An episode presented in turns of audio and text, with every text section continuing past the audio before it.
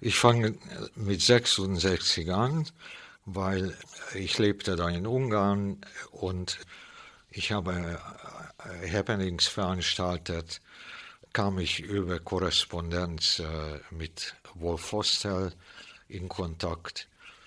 67 Herbst kam die Staatssicherheit hinter uns und ich musste unterschreiben, dass ich nie mehr Happening veranstalten werde und ähnliche Späße. Und 67 Herbst bin ich dann über acht Grenzen illegal. Ich war ja ein illegaler Emigrant, damals hieß es politischer Flüchtling, landete erstmal in Stuttgart und dann, weil ich den Kontakt mit Foster hatte, kam ich nach Köln 1967 November erste Mal. Foster war mein Kontakt. Wir haben korrespondiert auch mit anderen Leuten, also mit Dick Higgins und äh, Maciunas. Er lud mich ein zu einer Ausstellungseröffnung, auch seine Sachen waren da, da war auch Sachen von Bois und anderen. Und da habe ich diese Leute erst einmal 67 November kennengelernt. Das war lustig, weil Postel hat mich vorgestellt, Bois war auch dabei und sagte hier Alter J. Und ich verstand nicht, äh, was, was meint er? Und er sagte Alter J. Und, und ziemlich später kam es dann raus, nicht, dass ich eigentlich Alter J heiße für ihn und für die anderen. Dabei heiße ich auch Alter J. Und ich habe also selber nicht verstanden, aber gut, äh, das war der erste Besuch. Und in Stuttgart wohnte ich in irgendwie so einem Holzkeller ich schaffte das dann nach Köln zu kommen. Frühjahr 68. Ich machte Objekte, Kunst und Happenings. Ich, gleich nach zwei Wochen mit Batzon Brock haben wir ein, in der SDS-Kneipe ein äh, Happening, verhieß es Happening mit Brock und mir. Der Witz war dabei noch, dass an der Theke der, der Zapfer hieß Joschka Fischer der war damals da in der SDS-Kneipe, Club Voltaire hieß es. Club Voltaire, ja. Das war die SDS-Kneipe, ein, ein Keller mit einem Veranstaltungsraum. Und also ich kam dann äh, von Stuttgart, aber konnte man nicht weiter sein natürlich. Und kam ich hier nach Köln und äh, zog ich im, ich glaube, das hieß Studentenheim für katholische Studenten oder so, hier direkt am Neumarkt. Und das war ganz fein. Ne? Erstmal besser als diese Holzkeller. Und von da ab, wo ich hier in Köln ankam, innerhalb von Tagen habe ich über Fostel Leute kennengelernt. Der war unglaublich kommunikativ und also die Vernetzung war sein Meister. So lernte ich eigentlich alle kennen, so Jörg Immendorf und Chris Reinecke, Fritz Heubach, Kagel, waren sehr interessant, auch leider tot. Johannes Fritsch, er war ein Schüler von Stockhausen. Der war eigentlich auch ein Kontakt und komischerweise wohnten ein paar Häuser weiter vom Fostel. So, ich wohnte in der Genterstraße 23 und äh, so hat dann auch Fostel und Kagel das Hinterhaus gefunden, die Remise, würde man sagen. Das ganze Haus gehörte einem griechischen Arzt. Und er war so kunstbeflissen und ein netter Kerl. Und er hat dieses leere Hinterhaus vermietet. Damit fing es an, Genterstraße 23, Foster, Kagel, äh, Heubach und so, sie gründeten einen Verein. Ich konnte noch nicht dabei sein, weil ich hatte da kaum keine Papiere praktisch. Aber sie, wir waren dann in dem, im Labor e.V., hieß es. Ne? Und gleichzeitig unten, da war eine ziemlich große Halle, wurde Kombinat 1 eingerichtet, also Kombinat 1 war eine Art Ausstellungsraum und gleichzeitig Fostels äh, Atelier. Und darüber war, glaube ich, mein, äh, meine Etage und darüber Johannes Fritsch und darüber ganz oben, glaube ich, war Ken. Die erste Ken startete auch in diesem Haus. Und so, ich kannte die Leute, die kamen ja auch vorbei, war ein Amerikaner, der hieß David, war auch noch dabei, der ist später ausgestiegen, aber durch sie habe ich sie da kennengelernt und war ich auch beim ersten Konzert und ich erinnere mich, wie Holger Zucker fragte mich, wie, wie gefällt ne? Das war noch ganz am Anfang. Mir war es ein bisschen zu musikalisch, zu rhythmisch. Da waren wir so nicht so poppig drauf. Ich fand es gut, es war klasse. Da war der, dieser japanische Sänger.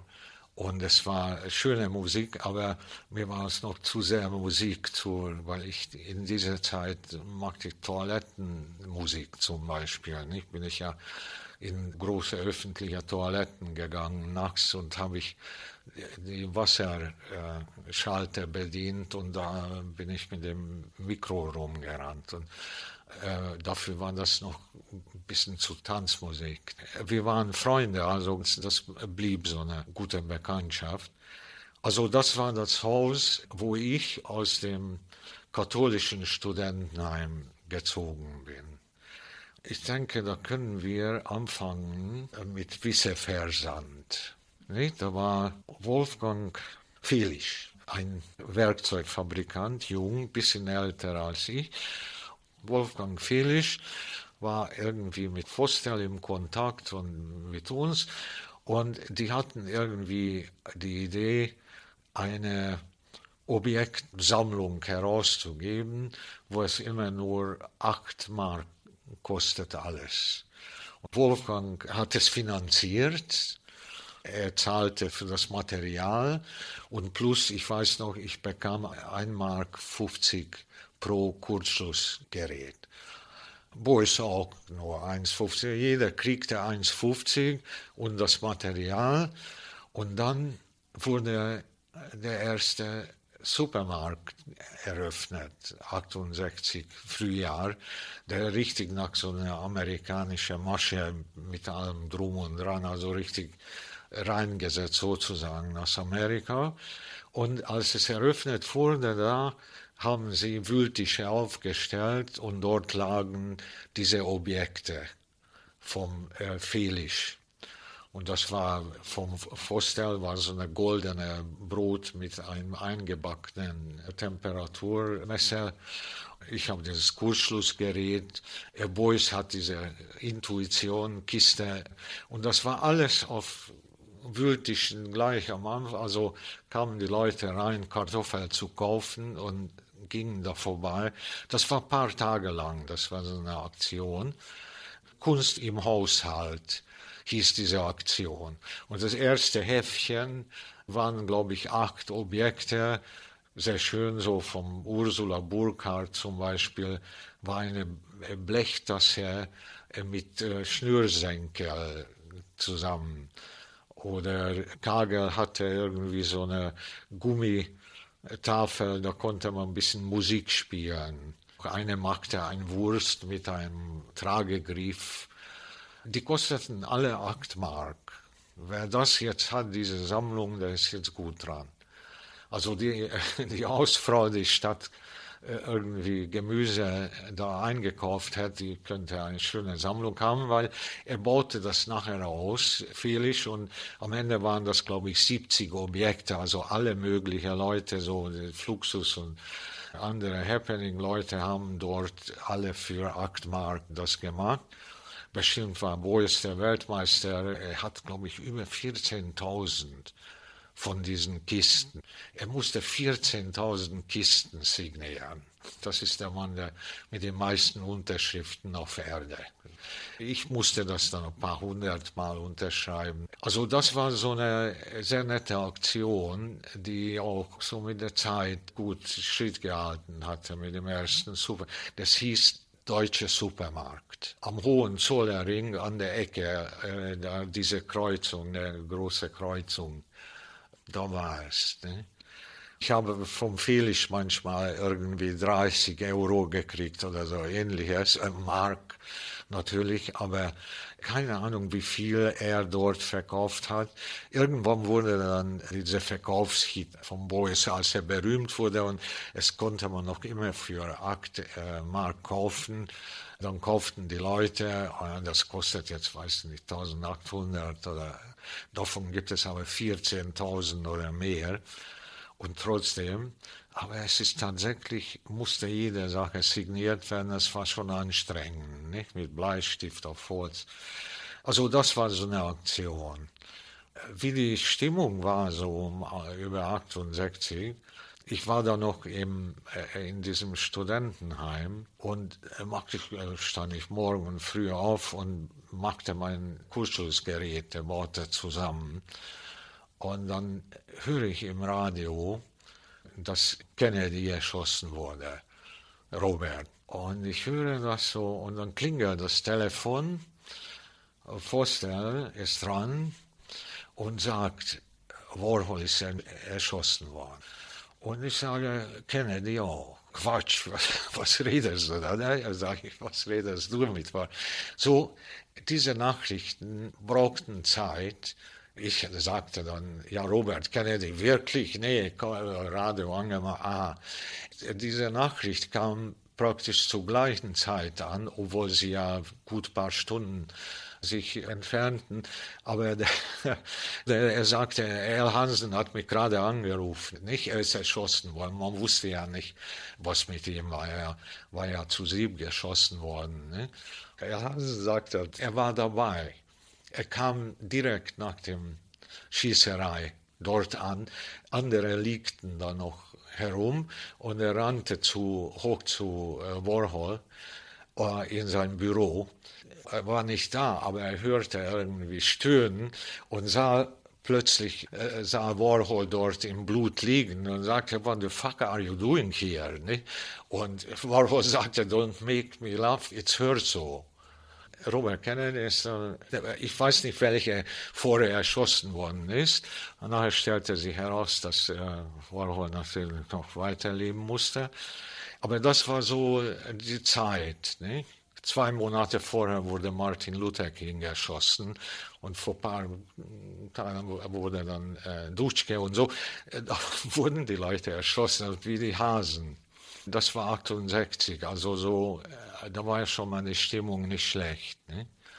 Nun aber diese Szene, äh, in der ich war, und ich kenne da nicht wirklich nicht andere in diesem belgischen Viertel. Das waren also diese Leute, vorstellen in der Bismarckstraße mit den zwei kleinen Kindern und Mercedes und der Johannes Fritsch, Kagel, Feustner, und wir hatten diese Kontakte nach Aachen. Das war Sage, Peter Sage, der Techniker für alles. Dann die Immendorfs, die Lidls. Nicht? Und war Lidl praktisch war eine Daueraktion, nicht? Weil jetzt weiß ich gar nicht mehr, wie das war, ob wir vorher bei der Documenta irgendwie was gemacht haben oder äh, nach der Besetzung von Akademie in Düsseldorf. Ich denke, vielleicht war das vorher mit die Dokumente nicht. Wir sind ja viel rumgefahren. Nicht? Wir haben zusammen ausgestellt in Frankfurt, Kassel, irgendwie immer in Aktion. Die Dokumente, darauf haben wir uns lange vorbereitet. Es ging ja um, um die internationale Pressekonferenz was ich tat, nämlich ich habe die Blindenbinden für die Journalisten verteilt. Das haben wir so besprochen, das war klar, dass Foster mit seinem spanischen Hut dahin geht und einfach tausend Einpfennigstücke aus seiner Tüte auf diesen Tisch schmeißt 150 Kameras. Das war ja die internationale Eröffnungspressekonferenz. Alle waren da. Professor Bode 1,56 kam rein. Foster ging sofort hin, bumm, die 1000 Pfennigstücke auf den Tisch. Guckten, alle waren erstmal so, irgendwie wussten nicht, was weitergeht. Weil Jörg Immendorf sprang an den Tisch mit einem Eisbär und begann über diese Pfennigstücke ein Kilo Honig raufzugießen. Na, da war schon klar, dass Pressekonferenz ist sehr gesprengt. Daraufhin sprang Chris Reinecke auf Professor Bode und versuchte ihn zu küssen. Und dann Professor Bode flüchtete und damit war die Pressekonferenz zu Ende. Aber das war eine sehr schöne Szene. Und Jörg musste ja drei Jahre lang prozessieren wegen dem Reinigen des Tisches. Kasseler Stadt verlangte, zwei Jahre lang hat ihn verfolgt. Und natürlich, es ist alles dokumentiert, das ist sehr witzig, nicht? weil er natürlich antwortete die absurdesten Dinge. Und sie wiederum auch haben verstanden, dass es hier um einen Joe geht, aber sie wollten, weiß ich nicht, 2700 Mark äh, für die Reinigung des, dieses edlen Tisches. Also das war so eine ganz gute Szene. Das hieß, Antidokumenter Hearing. Wir haben dann auch Sachen da veranstaltet und so. Flugblätter gibt es auch, natürlich. Also wir, Kombinat 1 oder äh, eigentlich lief es unter Kombinat 1 oder Labor. Wir haben da ein bisschen mitgemischt bei dieser Sache. Wie ich mich erinnere, ging es einfach darum, dass wir nicht dabei waren. Die Amerikaner waren total über repräsentiert. Im Grunde, da war schon bei Ludwig irgendwie diese ganze Pop Sache klar gemacht und nun nochmal Dokumenta, dass alle Amis dabei waren und wir waren nicht dabei, aber nicht nur wir, sondern es ging ja auch um andere Amerikaner, die auch nicht dabei waren. Niemand nannte Performance, Performance äh, gab es nicht. Ne? Es gab nur Happenings und Aktionen das war nicht dabei. Ne? Da lief es ja schon seit sechs Jahren oder fünf Jahren, war das allen bekannt. Daher konnten wir das nicht ertragen. Es war eine schöne äh, Geschichte in Kassel. Und dann fuhren wir zurück und dann ging es gleich nach Düsseldorf irgendwie zur Besetzung der Akademie. Und dann gab es schon Lidl, nicht? was auch immer das war und auch Lidl Akademie. Und Jörg Immendorf und Chris waren Lidl. Ich bin dahin. Foster war nicht beteiligt, Beuys war da groß beteiligt. Ich erinnere mich, dass Beuys hat sich schließlich an die Heizung geklettert im Eingang von der Akademie. Und wir waren ja für den Auszug aus der Akademie. Also Scheiß auf die Akademie, ganz klar.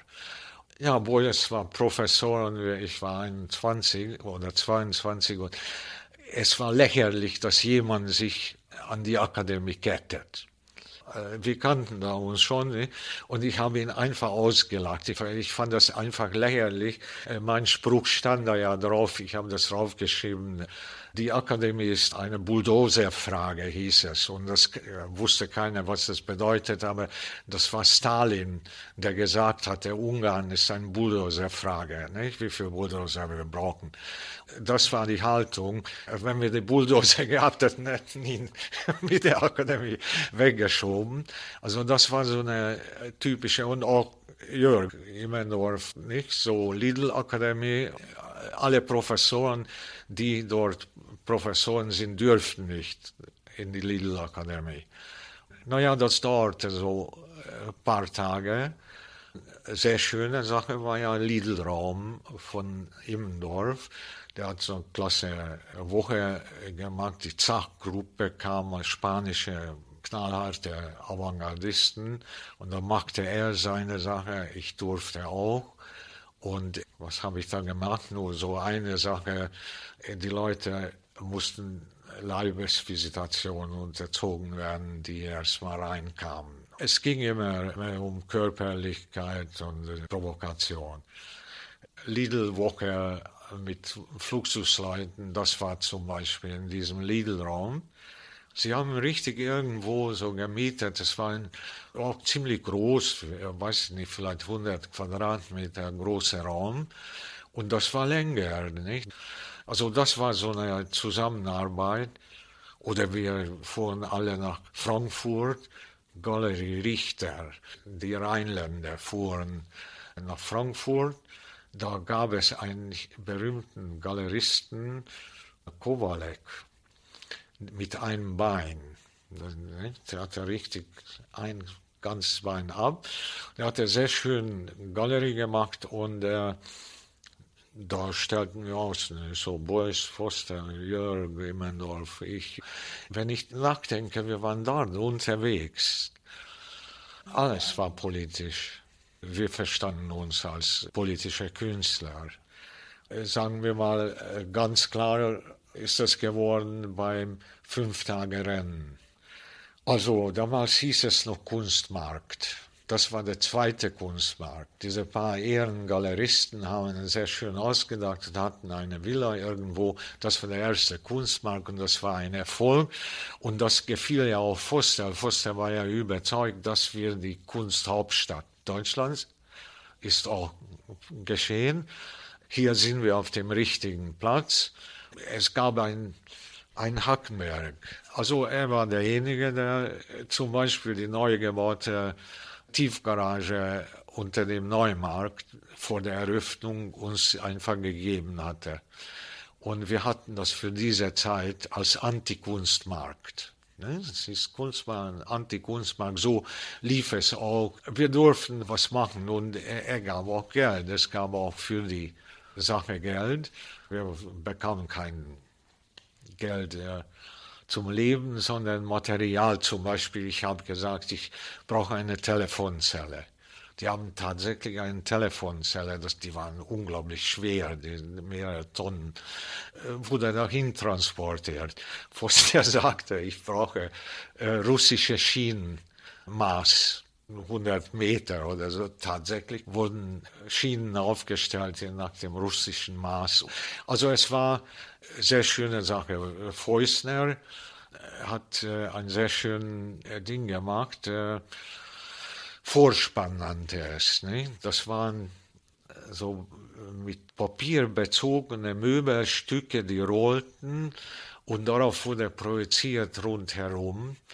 Und es lief Kagel-Musik dazu. Sie arbeiteten immer, das Kagel und Fäusner. Und das habe ich 20 Jahre später in Hamburg nochmal aufgebaut. Ne? Fäusner starb ein paar Monate später, hatte sich in seinem VW Käfer vergiftet.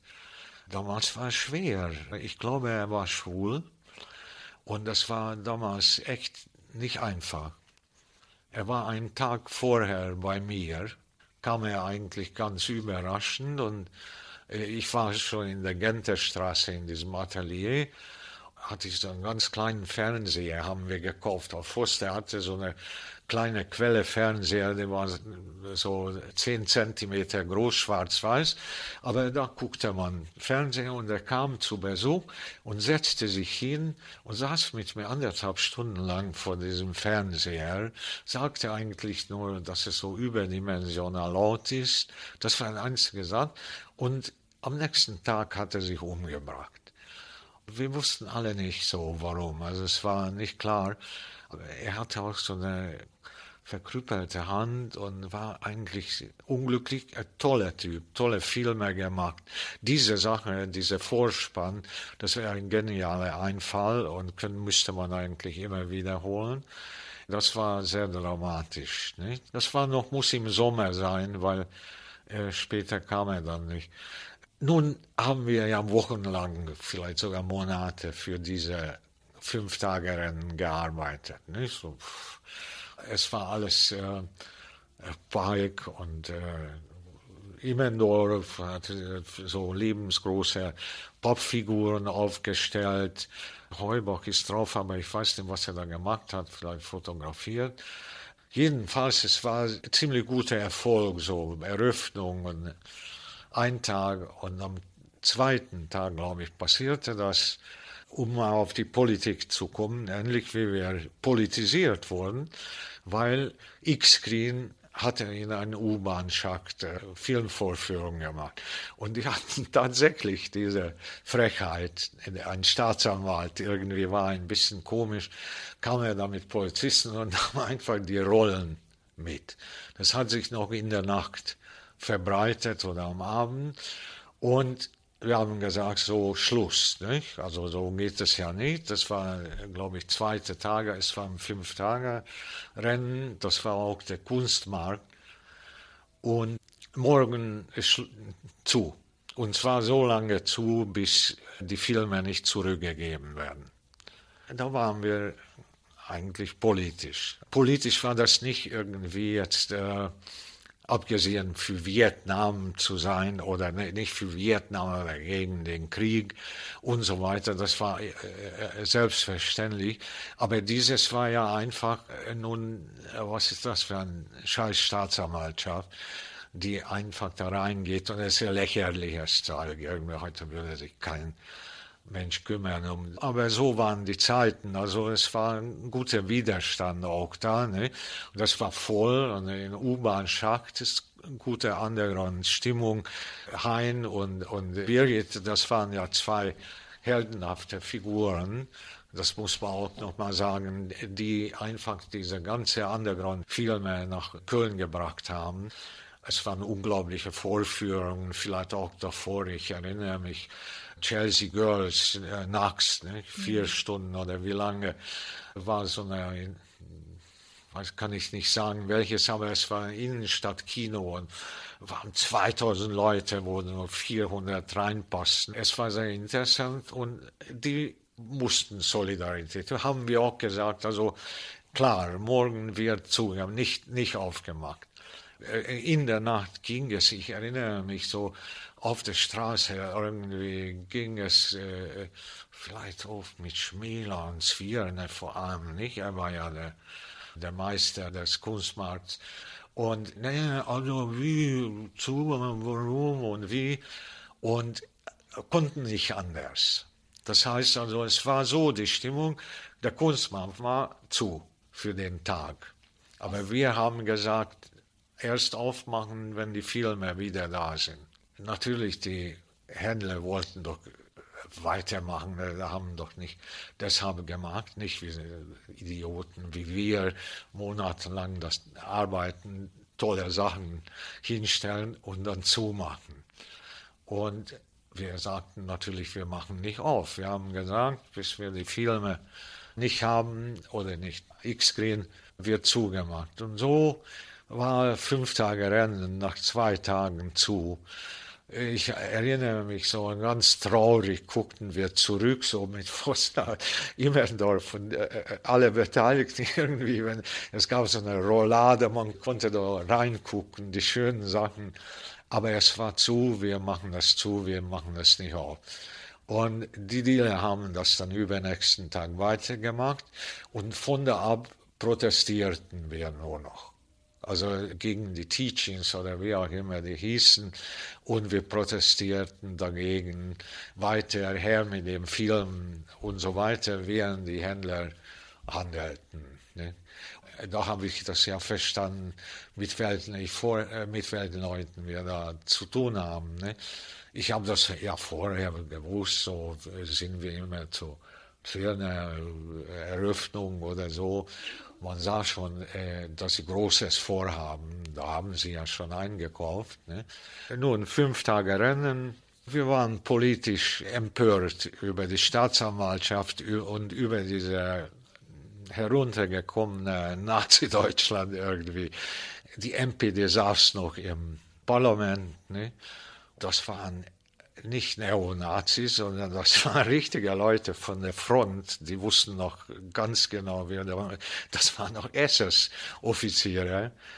Das wollte ich nur mal sagen, man darf nicht in die Hose machen, nur weil diese Leute, es war nie anders, nur wie ich erinnere, ich habe mich damit beruhigt, kam ich äh, 67 nach Deutschland, von Taden war der äh, Fraktionsvorsitzende und andere nette Leute.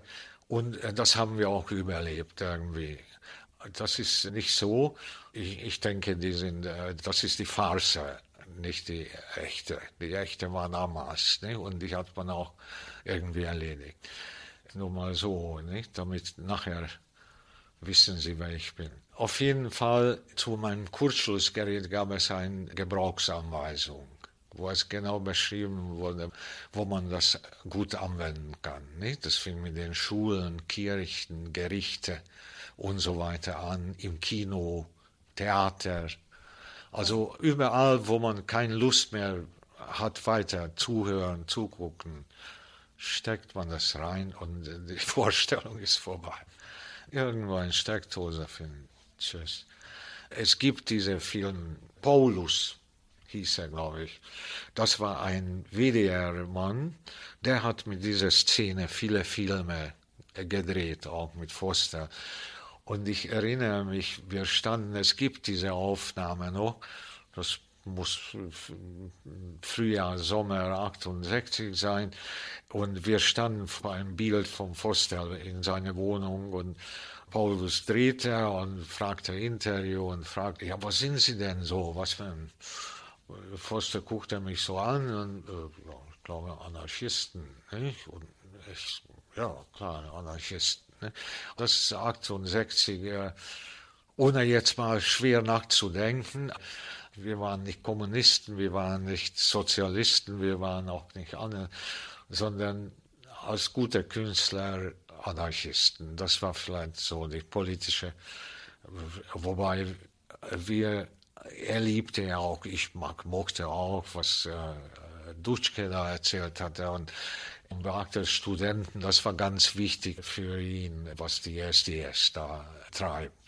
Also das war klar, war es im Herbst 68 und dann zum Beispiel kann sein, dass diese Lidl-Woche erst äh, Herbst 68 war. Ich, da kann ich mich irren.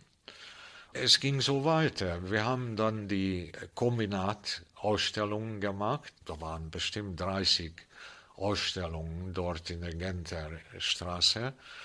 Alle möglichen Leute, vom Forster bis Park bis äh, Friedsch und Hansen vielleicht. Also ich weiß das nicht mehr.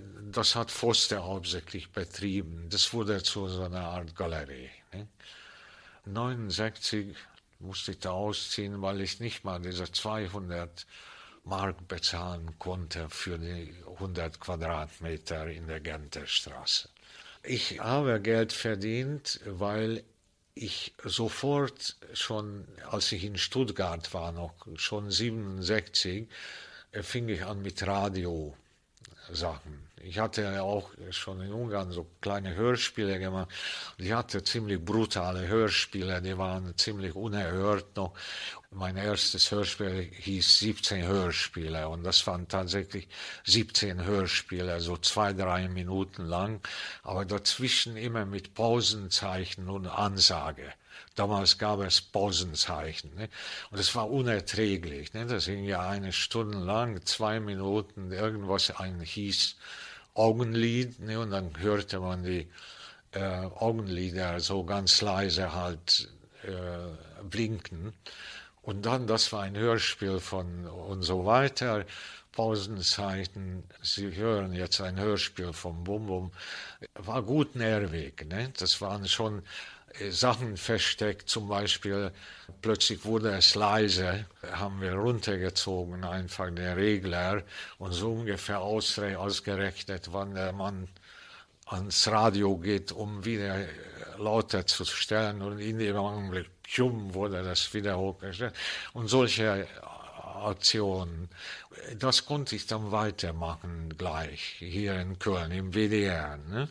Da waren auch interessant, nicht? So waren zwei Leute, äh, mit denen wir Kontakt hatten. Das war Peter Fecker und Klaus Schöning. Ne? Und Klaus war dann noch unentschieden und machte auch mit mir Hörspiel und alles. Nachher sattelte er um auf John Cage und kannte nur noch John Cage. Aber das war 68, äh, hatten wir einen ganz soliden Kontakt zum äh, äh, wo ich dann meine Hörspiele machen durfte. Nicht? Da Klaus, äh, der Fiedler, mit uns zusammen äh, war, hatte ich ein Hörspiel, da durften wir einfach den ganzen Nachmittag mit ihm und mit der ganzen Orchester im Paternoster hoch und runter fahren. Und da standen die Mikros überall. Also es war ja auch locker. 68 im WDR herrschte eine lockere Stimmung, weil äh, das waren Leute so um die 30, äh, diese Redakteure gerade reingekommen und man verlangte einfach Äußerste. Irgendwie ging es ja, das ist ja nicht Zufall, dass wir, nachher kamen dann noch viel schlimmere Sachen da, aber das hatte nichts mit Kunst zu tun.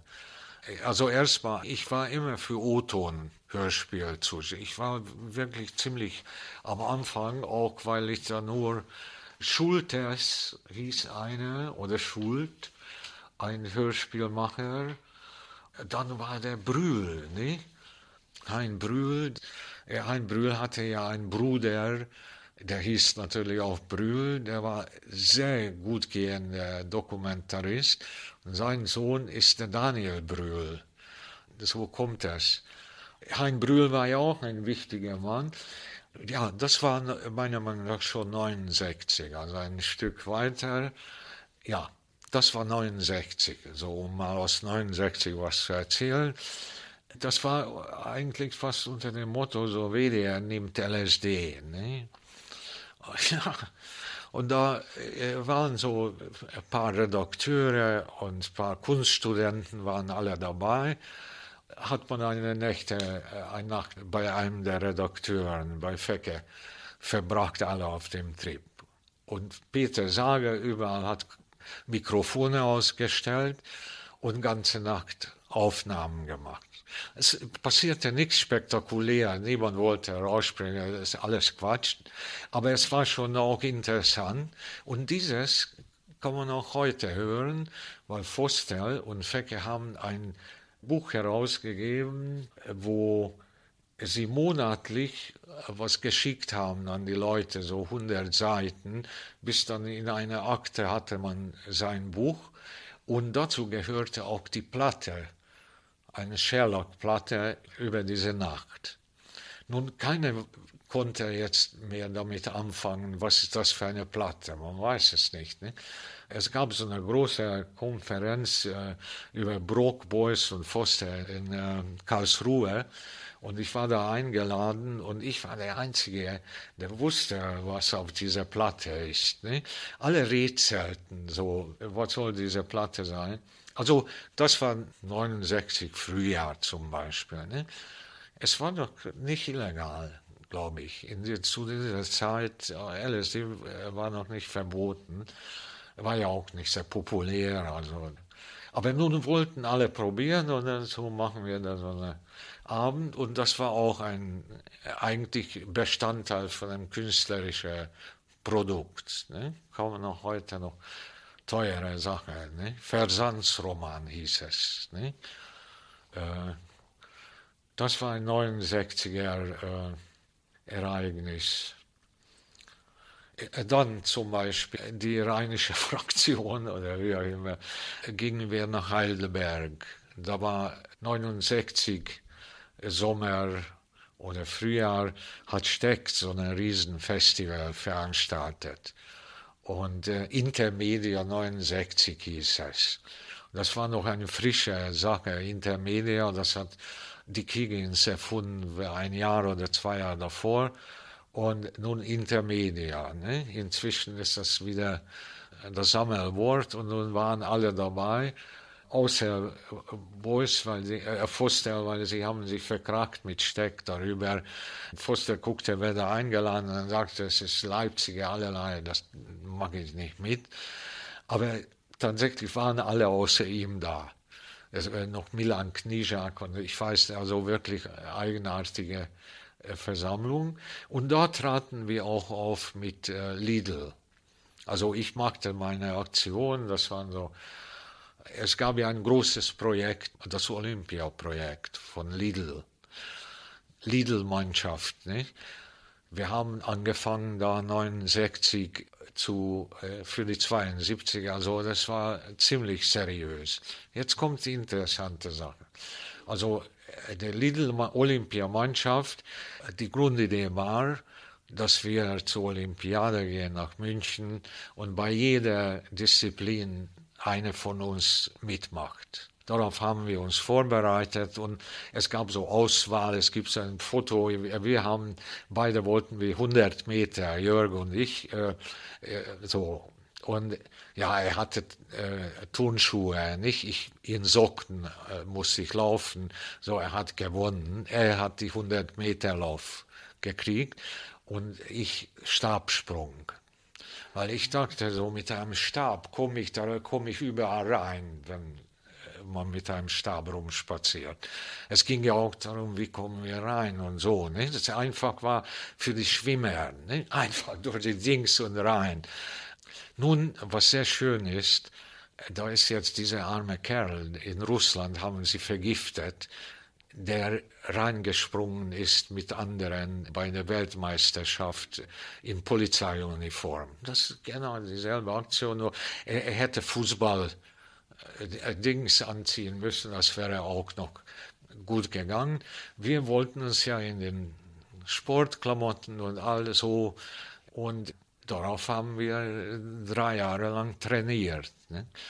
Und, aber dann habe ich mich entfernt von der Sache, weil ein Jahr später schon äh, begann dann die Trennung so zwischen Jörg und zwischen Lidl und uns und so. Glaube, 71, da standen wir auf dem Neumarkt zum ersten, am 1. Mai Jörg und äh, vielleicht auch Chris Reinecke und die andere Mao ist in, in einer Ecke mit dem roten Büchlein. Mao Zedong und wir in der anderen Ecke, ich weiß nicht, Freiheit oder nieder mit dem Stalinismus oder so. Da war es ziemlich schnell Schluss, so also 71. Ich glaube, 72 haben wir alle letzte Mal was zusammen gemacht in Dortmund. Wir haben auch in Trier Ausstellungen zusammen gemacht. Das ist auch alles von hier. Düsseldorfer äh, Boys-Schüler durften in Trierer Museum ausstellen. So Katharina Sievending. Also nachher wurden die IMI und so ein paar Leute wurden ja bekannt. Es waren wilde Zeiten, ne? so dieser Trierer Museum. Ich weiß, ich habe einfach Mottenkugel, äh, das ganze Museum zerstreut. Immendorf hat zum Zweikampf aufgefordert, den Direktor zum Ringkampf, haben sie auch gemacht. Ein Teil von den Hardcore-Leuten haben einfach Heu, Heu und da haben sie gefixt irgendwie im Museum einfach so. Das war so äußerste Duldsprobe für die Erwachsenen. Also so, nicht? Da waren wir erstmal als in Göttingen gab es eine ziemlich große Ausstellung, er auf, Bois, weiß der Geier, äh, äh, also alle waren da, es hieß Konzepte, eine neue Kunst. Und es waren immer so vier, eine ganze Reihe Ausstellungen. Und ich habe einen sehr schönen Selbstkritikraum gebaut. Einen ganzen Raum, nicht, wo man sich so Selbstkritik üben musste von den Leuten. Und dann am Ausgang stand ein Elektroschockautomat, nicht, wo man äh, richtig einen Mark reinschmeißt. Gott, das steht das in Ungarn in der Nationalgalerie. Elektroschockautomat ist so was wie ein Fotoautomat, nur Elektroschokauto. Also äh, von dem Raum habe ich so ein wunderschönes Modell gebaut, äh, wie selten. Und da stand er und dann die Ausstellung war vorbei und ich fragte, wo ist das Modell? Ah, es war aus Papier, die Putzleute haben es rausgeschmissen. Und dann habe ich verstanden, das Volk hält gar nichts von dieser Sache. Ich mag doch nicht für Zwirner Kunst. Ne? Und die Putzleute wollten das nicht. Und das war es dann auch. Hatte keinen Sinn. Und bei ihm war das eigentlich irgendwo dasselbe. Jörg Immendorf, er, er fand nur einen Sinn, weil die Geno seine Parteigenossen fanden, das, das war alles alberne Sache wir wollten das da nicht mehr. Also es wurde ja immer schlimmer mit Zwirner und Co. und alle anderen. Es wurde ja bis zum heutigen Totalwahnsinn getrieben aber auch schon da, nachdem sie da in den USA die Preise, Pop-Art-Preise kaputt gemacht haben, war eigentlich nichts mehr zu machen. Nicht? Das, waren, das ist ja unvergesslich, wie Dahlem hieß der Galerist, der dem Weller Ströer verkauft hatte.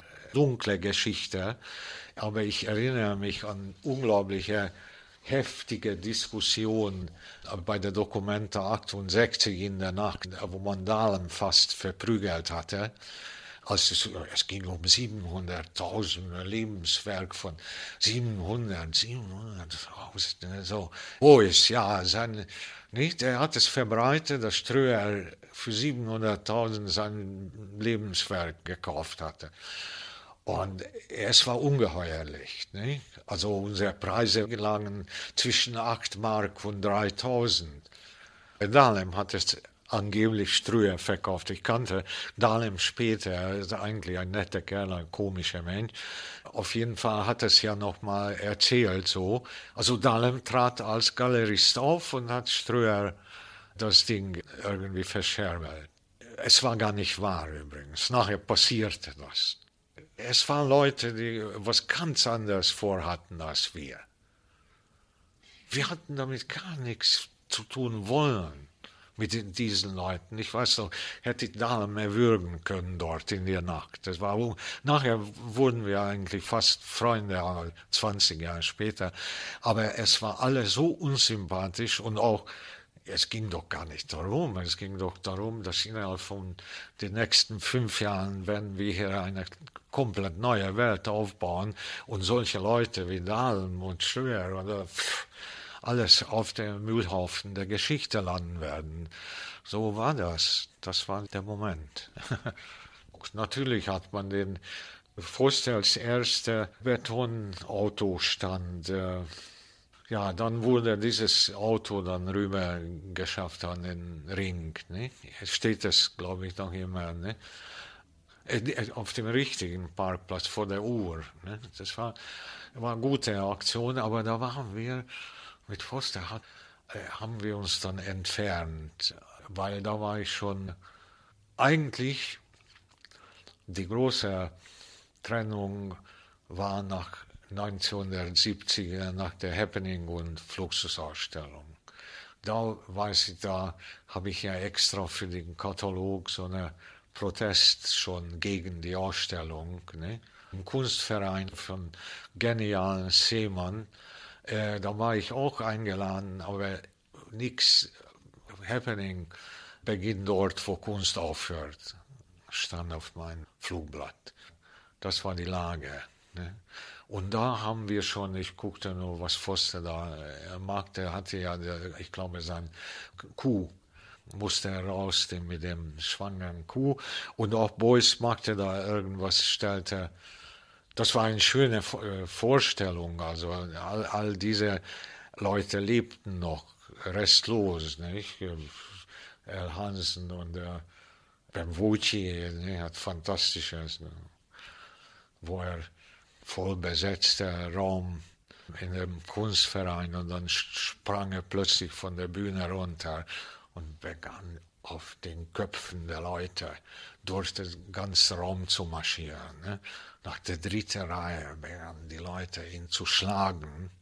Und er schlug mit um sich und kämpfte sich bis nach hinten. Auf den Köpfen, immer auf die Köpfe, auf die Leute. Aber es waren knallharte Sachen, keine Späße. Also das war, hätte da umgebracht werden können. Ne?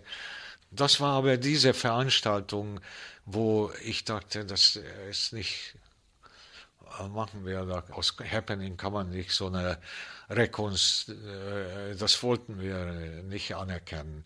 Und auch Immendorf fand ich dabei. Und ich weiß noch, nachher gab es einen große Ausstellung im Kunstverein. Vielleicht war das, hieß was mit West oder ich weiß gar nicht. Jedenfalls, da haben wir eine Gegenaktion mit Jürgen noch. Das war noch ein, einer der letzten mit Lidl. Ich weiß noch, ich äh, habe mich als, nicht als Kurator, sondern als Guide ausgegeben. So Namensschild Esterhazy und begann ich den Leuten zu erklären, die Werke dort. Das war, glaube ich, eine der letzten Aktionen. Aber 1971 hörte auf mein Kontakt mit dieser Kunstwelt. Nicht? Das war genug irgendwie und äh, das dauerte sehr lange. Nachher kommt raus, das Kunst ist ganz gut und äh, so diese ganzen Sachen waren schon äh, richtig. Aber es musste sein, man musste auch äh, hinschmeißen können, die Sache. Von da ab betrachtete ich das einfach so als eine Dienstleistung für, mal ganz grob gesagt, für die herrschende Klasse. Ein Spaß haben wir damit.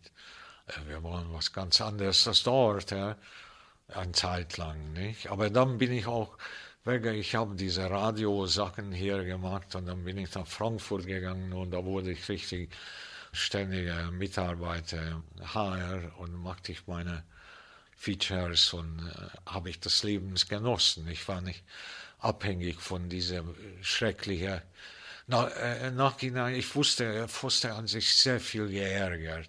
Es war viel Ärger. Ne? Das war auch ein Problem. Äh, er hat ziemlich beigetragen dazu, dass Boys gut da bei den Happening-Leuten und so. Er brachte jeden mit jedem zusammen. Das ging bumm, also er war wirklich der Netzwerker. Und so äh, holte er da auch Boys, glaube ich. Boys war eine Generation weiter, nochmal, nach Foster. Und er wusste richtig, was er macht. Ja, mein Boys war richtig ein Schlauberger. Ich fand es nicht immer korrekt. Ne? So eine Sache. Ich hatte eine anthroposophische Bildung aus Ungarn. Es war verboten dort, aber meine Tante und Onkel, die waren Geheimanthroposophen. So, ich kannte Anthroposophie. Dann hörte ich Boys und er redete und mit drei, äh, dreiteiliger Gesellschaft und äh, so das kenne ich doch alles, aber wann kommt der Name Rudolf Steiner? Und der Name Rudolf Steiner kam nicht. Die Leute saßen da, ah, was, äh, puh, drei. Aber der kam irgendwann vielleicht, aber auf jeden Fall nicht da. Und wer dort war, dachte, der ist ein großer Mann, dieser, wie er die Gesellschaft so in drei Teilen und klasse. Und dann natürlich war das eine ihrer äh, System, was äh, Steiner da jahrzehntelang ausge... Aber das kam so, leuchtete ein, nur es war leider nicht von ihm. Aber das störte ihn nicht. Und dann störte uns auch sein Mystizismus. Ne? Dieser, dieser Mystizismus so mit Kreuzen und dieser irgendwie, das war, das war Antifluxus. Aber richtiger Antifluxus das hat nicht jeder verstanden, weil er war ja äh, dabei. Aber in Wirklichkeit war es Antifluxus, vieles, was er gemacht hatte. Und nachher fing er an, auch an, auf Happening und auch auf Fluxus zu schimpfen. Nicht? Da sagte er plötzlich, aber mit Happening habe ich gar nichts zu tun. Nicht? Irgendwie weiß man, was soll das? Ich bin Filzkünstler. Aber das lag vielleicht auch an dieser eine Generation weiter. Ne? Die anderen Leute, so Fosters Generation und unser, mein oder von äh, Immendorf oder auch Heuber, hatten wir einen guten Draht. Ich weiß noch so, Dieter Roth, super Typ, Freunde, noch Higgins und aber äh, ne, wann war es? Das war 20 Jahre, mehr als 20 Jahre älter. Und das, äh, da ging es nicht. Äh, und man war auch ein bisschen kritischer schon, irgendwie, was er da. Wobei, äh, ich meine, der ist also nicht wegzudenken aus der Sache, aber wir hatten alle nichts mit, mit dem Staat zu tun. Er war ein Staatsdiener. So, das war schon ein großer Unterschied. Ne?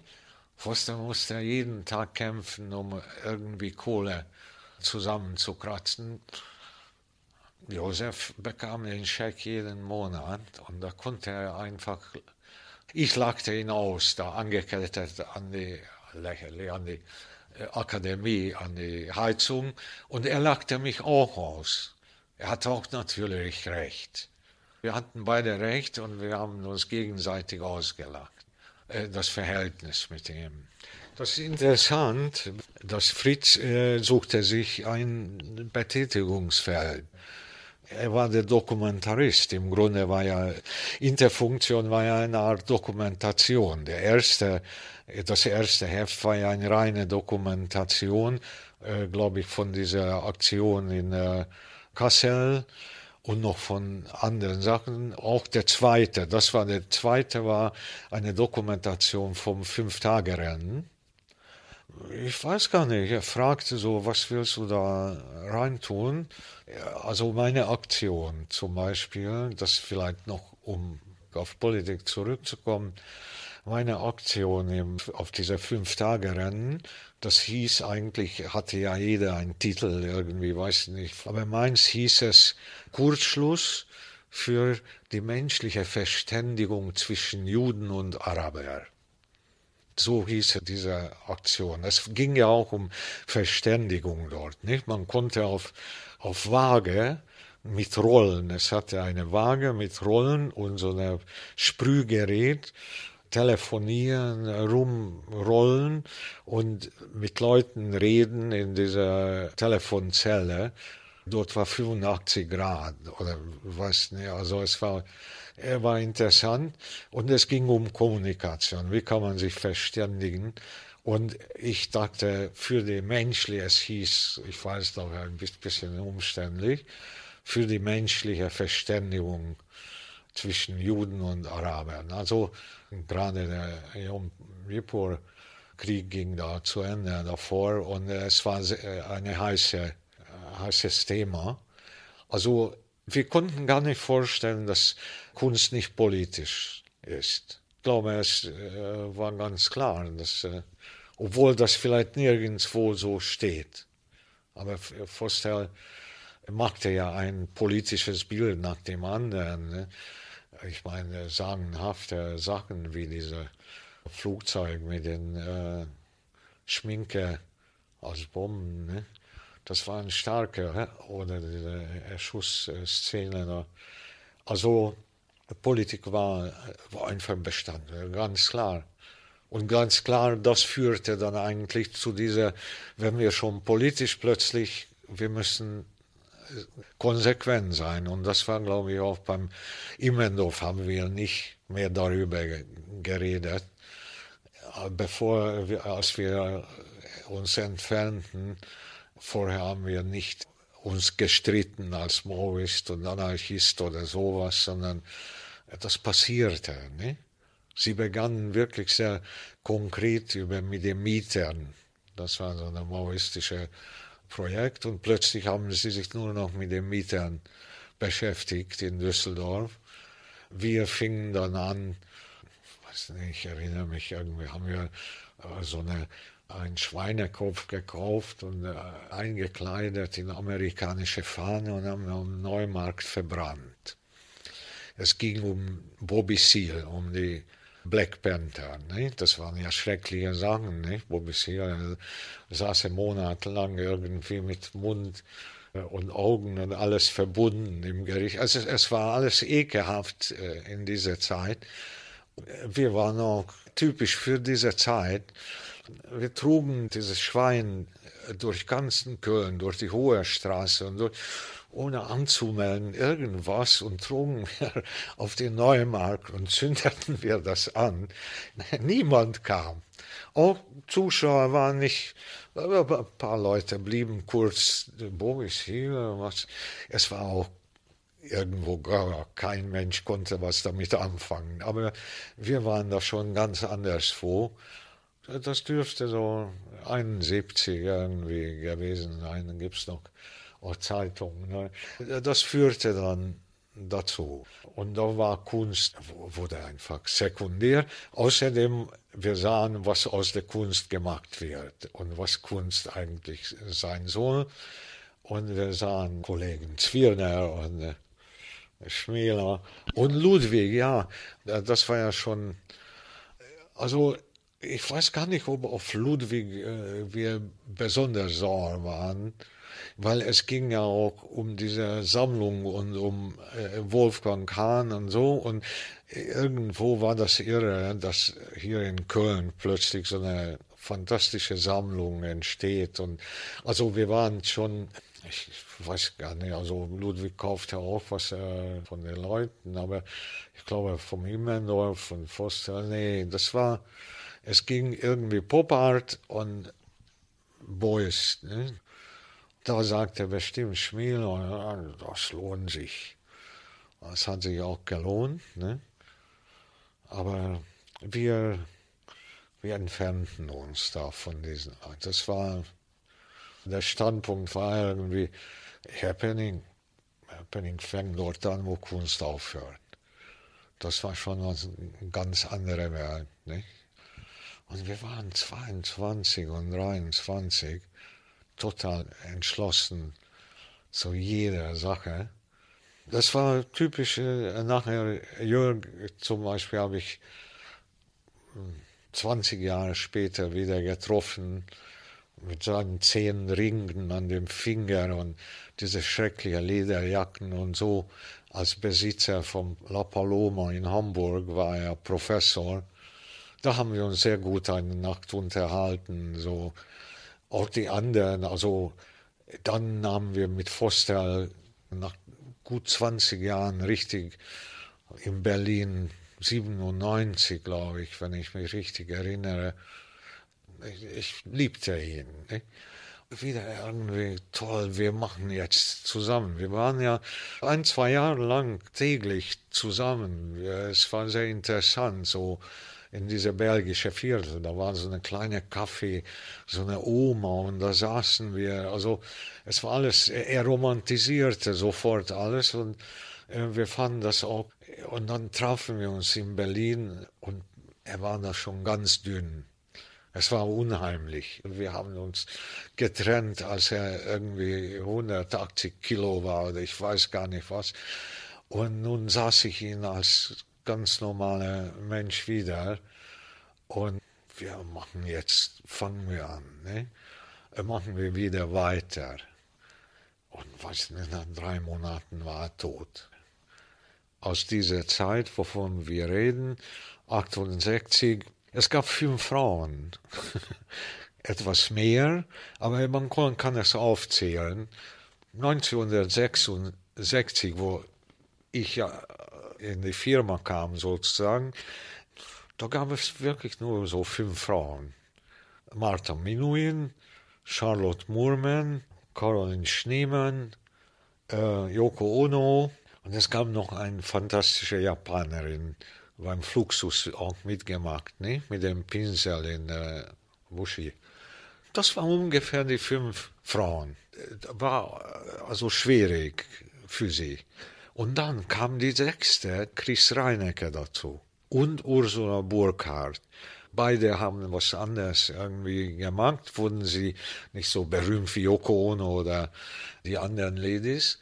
Aber es ist tatsächlich so, es sind ja nicht fünf gewesen, aber vielleicht zehn weil es waren schon Leute da, aber am Anfang wie Katharina Sievending, nicht? die kommt ja aus der Zeit, aber war Studentin und Chris Reinecke war zehn Jahre älter, sie, sie hätte eigentlich sein müssen, aber es waren wirklich nur diese fünf bis zehn Damen,